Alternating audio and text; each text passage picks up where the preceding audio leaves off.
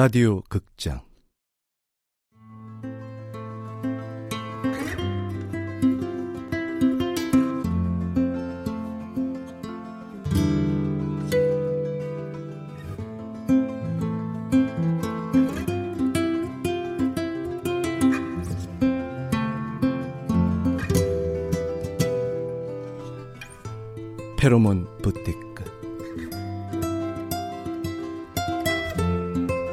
원작 강지영 극본 김어흥 연출 황영선. 열두 번째.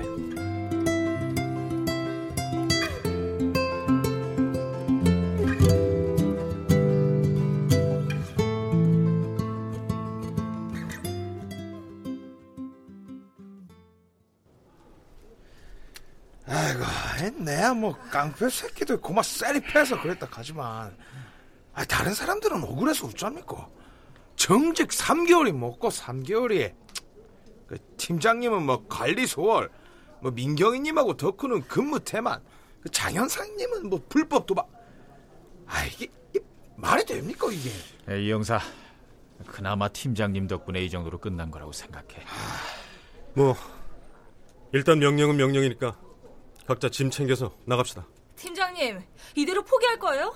이제 겨우 단서 하나 잡았는데. 민경이 원칙은 지켜야지. 우린 경찰이니까. 아, 진짜 그놈의 원칙은 민경이님 팀장님을 한번 믿어보세요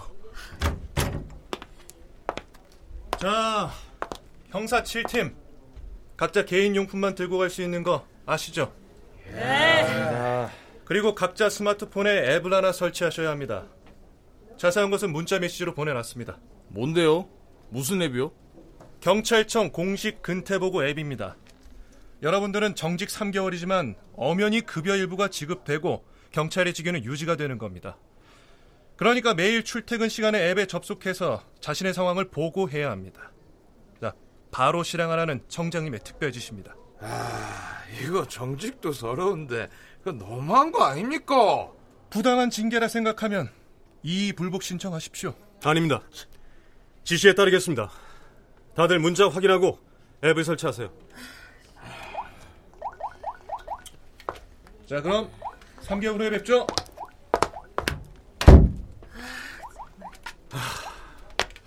뭐 다들 기분도 꿀꿀하실 텐데 우리 나가서 점심이나 함께 먹죠. 에이가 뭐 집 나간 입맛이 돌아오겠습니까 팀장님이나 많이 드세요. 자 자 자 다들 기운 내고 일단 나가 봅시다.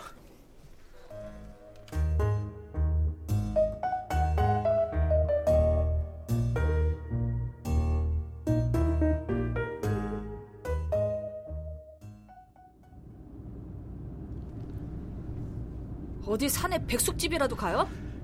가보면 알아. 거의 다 왔어. 아 이왕 먹는 거 상다리 빠지게 차려놓고 푸짐하게 먹고 놀지 뭐 딱히 할 것도 없는데 자 저기 모퉁이만 돌면 나옵니다.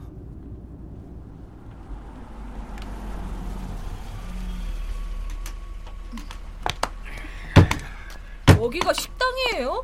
간판도 안 보이고 무슨 창고 같은데? 어서 들어오세요. 어, 어, 어머, 어머, 언니!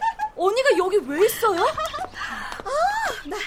두현 씨 부탁으로 덕구 씨랑 그냥 밤새 여기 청소하고 사무실 세팅하고 아 허리야. 당연히 사람이 너무 착해서 탈이라니까. 아 이거 팀장님이 다 짠 거군요 예? 아니, 원칙이니 뭐니 어쩌고 저쩌고 하시더만. 경찰이 범인 잡는 게 최우선 원칙이지. 역시 우리 팀장님 진짜 멋진 아닙니까 얼른 얼른 자 들어가 봐요. 원래 나 패션 사업할 때 물류 창고로 쓰던 건데 마음에 들까 모르겠네. 아 얼른 들어가.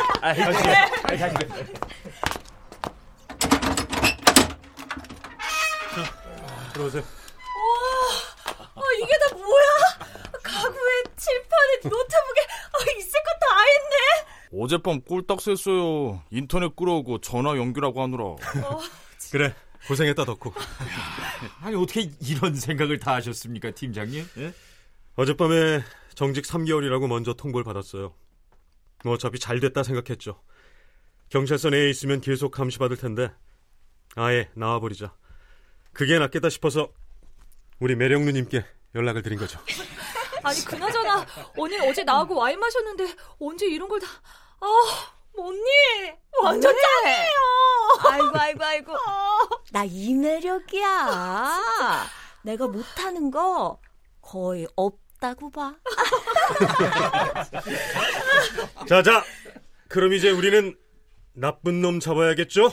일단 덕후는 어제 말한 그 인터넷 소설 사이트 주인 좀 수소문해보고 민경이는 볼베르크라는 필명으로 활동했던 인석이네 형에 대해 좀 알아봐줘. 그리고 장영산님하고 이영사는 네. 나랑 여기서 필요한 곳좀 사러 나가시죠. 예, 네, 팀장님. 팀장님.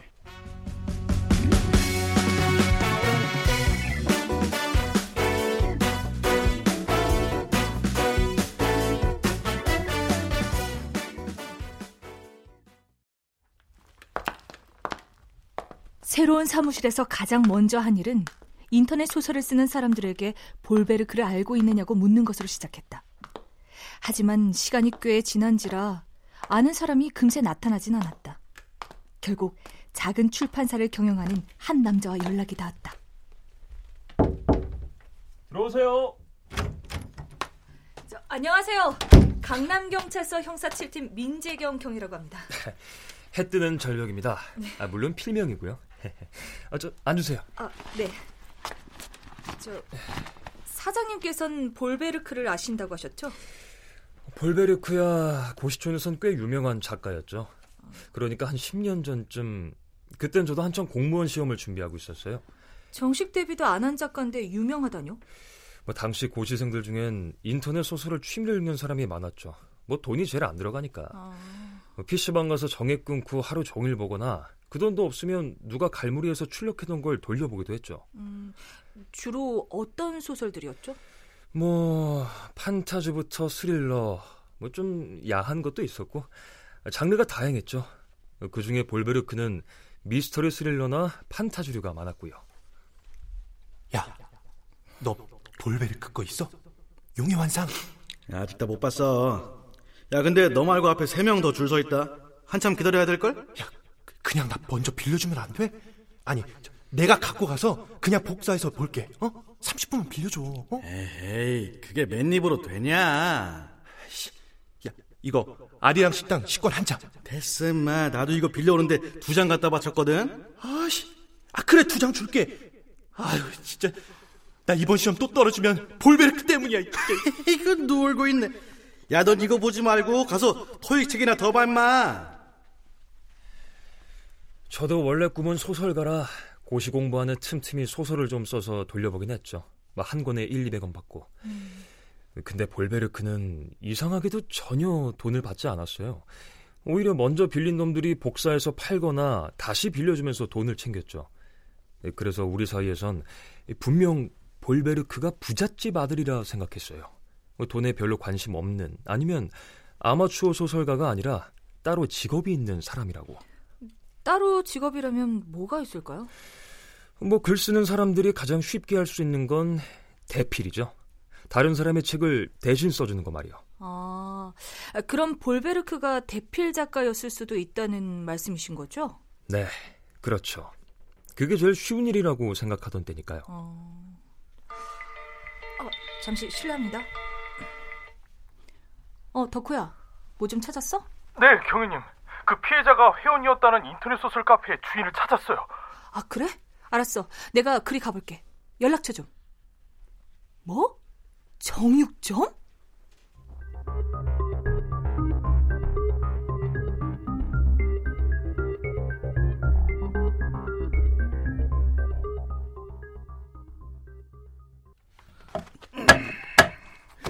한 10년쯤 됐을라나?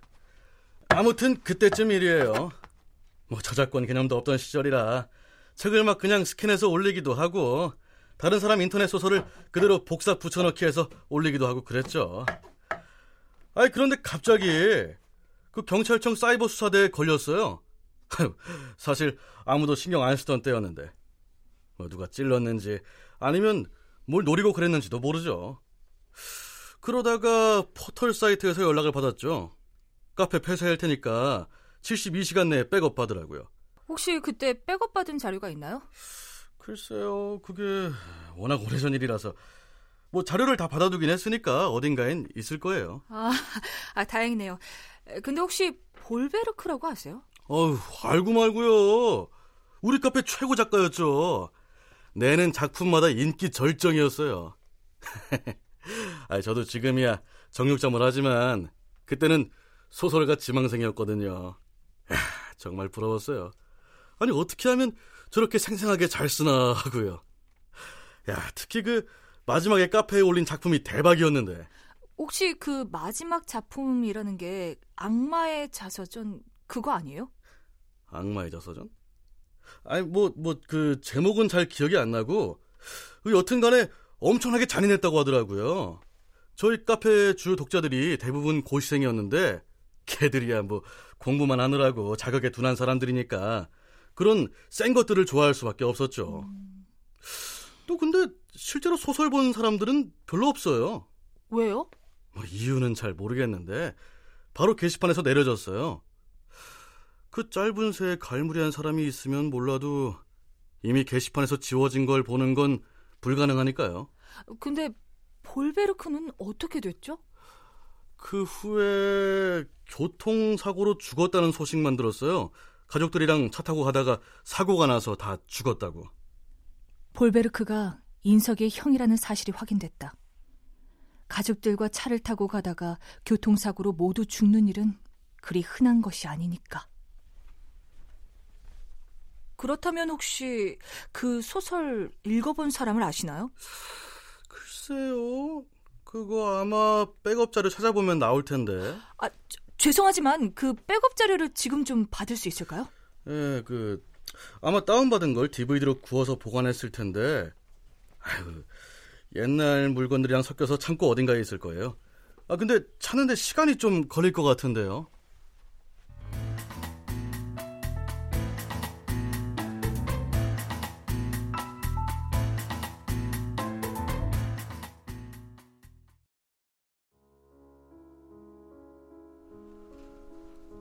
이건 제가 최근에 만든 향입니다. 톱노트는 첫사랑의 달콤함, 그리고 미들노트는 밀당하는 연인들 사이를 나타내는 초조함, 그리고 베이스노트는 영원한 사랑을 표현하는 따스함이 남는 향수입니다. 음, 예전과는 좀 다른 향을 만드시네요, 남 선생님. 아, 제가요? 아, 그런가요? 이 향수 이름이 뭐예요? 에뽀 프랑스어로 배우자란 뜻이죠. 아, 실례합니다. 아, 여보세요? 혹시 DVD 냄새 알아요? 다짜고짜 무슨 말? DVD 냄새라니? 어떤 냄새를 맡고 나서 아, 이게 DVD구나 알 수 있느냐고요. 뭐 그거야 DVD 재료에 알루미늄이 들어가는데 그 냄새 찾으면 되지 않을까? 아, 그럼 어서 여기로 좀 와요. DVD 한 장을 좀 찾아야 해요. 네? 어, 어 알았어. 어, 금방 갈게. 아, 저 갑자기 급한 일이 좀 아, 생겨서. 그걸로 주세요. 그 향수 마음에 드네요.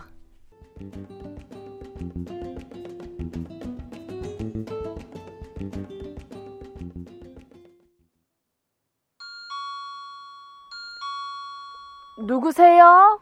아주머니, 두현이에요. 어머, 막내 도련님. 사모님, 막내 도련님 왔어요.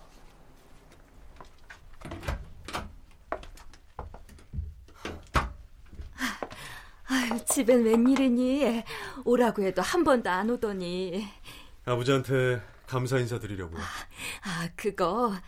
아우 예. 아 그러니까 네 아버지가 시키는 대로 좀 하면 너도 편하고 우리도 편하고 얼마나 좋아. 아버지 계세요? 어, 얼른 들어와라.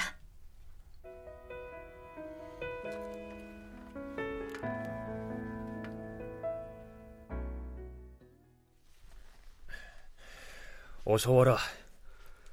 아버지, 이번 경찰 징계건 고맙습니다. 이런 부탁 안 드리며 사는 게 제일 좋은데 말이죠. 아들과 아비가 서로 못해줄 게 뭐가 있냐. 근데 이번에 보니까 이 아비 이빨도 잘 안 들어가게 생겼더구나. 그러니 경찰 그만두고 유학이나 가라. 그때 좋아하는 여자도 있다고 했잖니. 걔랑 말이야. 후배라 했지? 이름이 아니요. 유학은 아직입니다. 혹시 가고 싶더라도 제가 알아서 가도록 하겠습니다. 누굴 닮아 고집이 그리 세노? 잘 아시잖아요.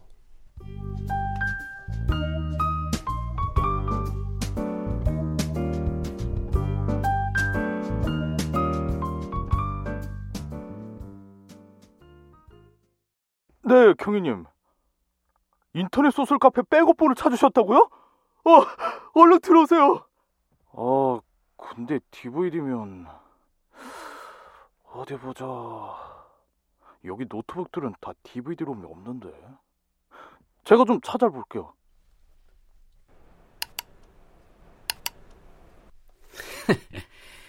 아이, 진작 어플리케이션을 심어둘 걸. 이렇게 편하게 감시를 할 수 있는데 말이야. 아이, 근데 김이사 이 양반은 화질 좀 개선하라고 그랬더니. 이 새끼들. 애들 풀어서 한 방에 쓸어버릴까 했는데 의외로 지들이 알아서 잘하고 있네. 그냥 두고 보는 것도 재밌겠어. 내가 손가락 하나 까딱 안 해도 지들이 그놈을 찾아주겠다는데 내가 말릴 필요까지야 뭐. 그래. 딱 한 놈. 딱 한 놈만 없애버리면 모든 게 끝이니까. 대표님, 약속하신 박 작가 왔습니다. 에, 들어오라 그래. 와, 박 작가. 여기 앉아. 잘 지내셨습니까? 얼굴이 좋아 보이시네요. 뭐, 박 작가만 잘 해주면 난 계속 좋을 텐데. 이번에는 어떤 얘기를 쓸까요? 지난번 유럽 여행기처럼 대박 또 치셔야 되는데 말입니다. 남해일의 크로아티아 기행 10주간 여행 분야 1위. 저기 이번엔 말이야. 그 우리 집 우리 집 얘기를 한번 써보자고. 아, 어차피 아버지가 대통령 되면 사람들 관심이 우리 집으로 쏠릴 거 아니야. 아, 그 황태자의 얘기를 쓰자는 말씀이시군요. 황태자? 아, 듣기 싫진 않네. 어때? 좋은 기회 아니야? 예, 그럼 바로 준비하겠습니다.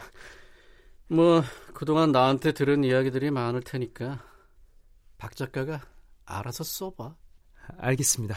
어, 일주일 정도면 대략 내용이 나올 것 같네요. 근데 이번에 특히 조심해.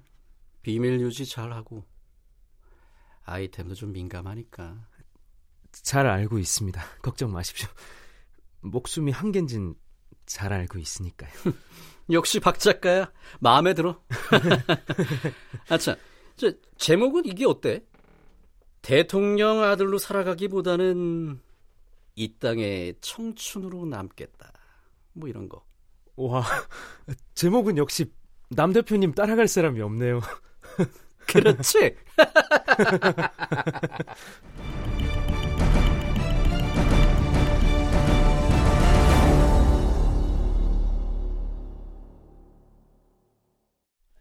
출연 홍수정, 성환경, 임진흥, 윤영식, 김영, 은영선, 안용욱, 나은혁, 김용석, 이명상, 오혜성, 나인애, 한예원, 김나혜, 방시우, 서정익.